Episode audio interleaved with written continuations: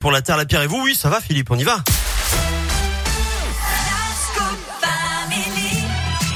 Alors là, vous m'avez fait un lancement sur mesure pour cette rubrique.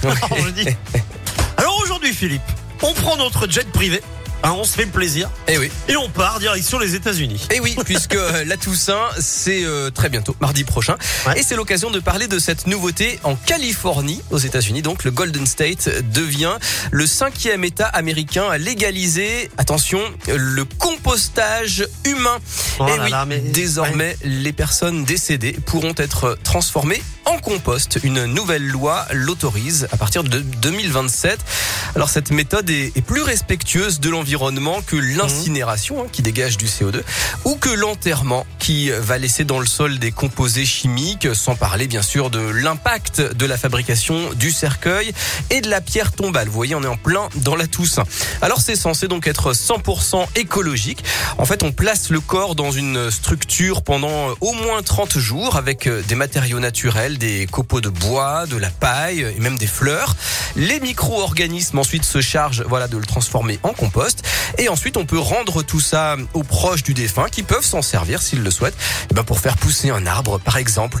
Voilà, c'est un procédé qui existe en fait déjà plus ou moins dans plusieurs cultures. Euh, La culture juive, par exemple, prône ce retour à la terre avec des cercueils en bois percé. Et puis certains bouddhistes en Asie aussi pratiquent ce qu'on appelle l'inhumation céleste. Eux, ils laissent carrément les corps en plein air. Voilà, c'est cadeau pour les animaux. En France, le compostage des corps s'appelle l'humusation. C'est totalement illégal chez nous. Alors à l'occasion de la Toussaint, pour ceux qui voudraient réfléchir à réduire l'empreinte écologique de leurs funérailles, eh bien sachez qu'il y a des alternatives. Il existe des urnes biodégradables.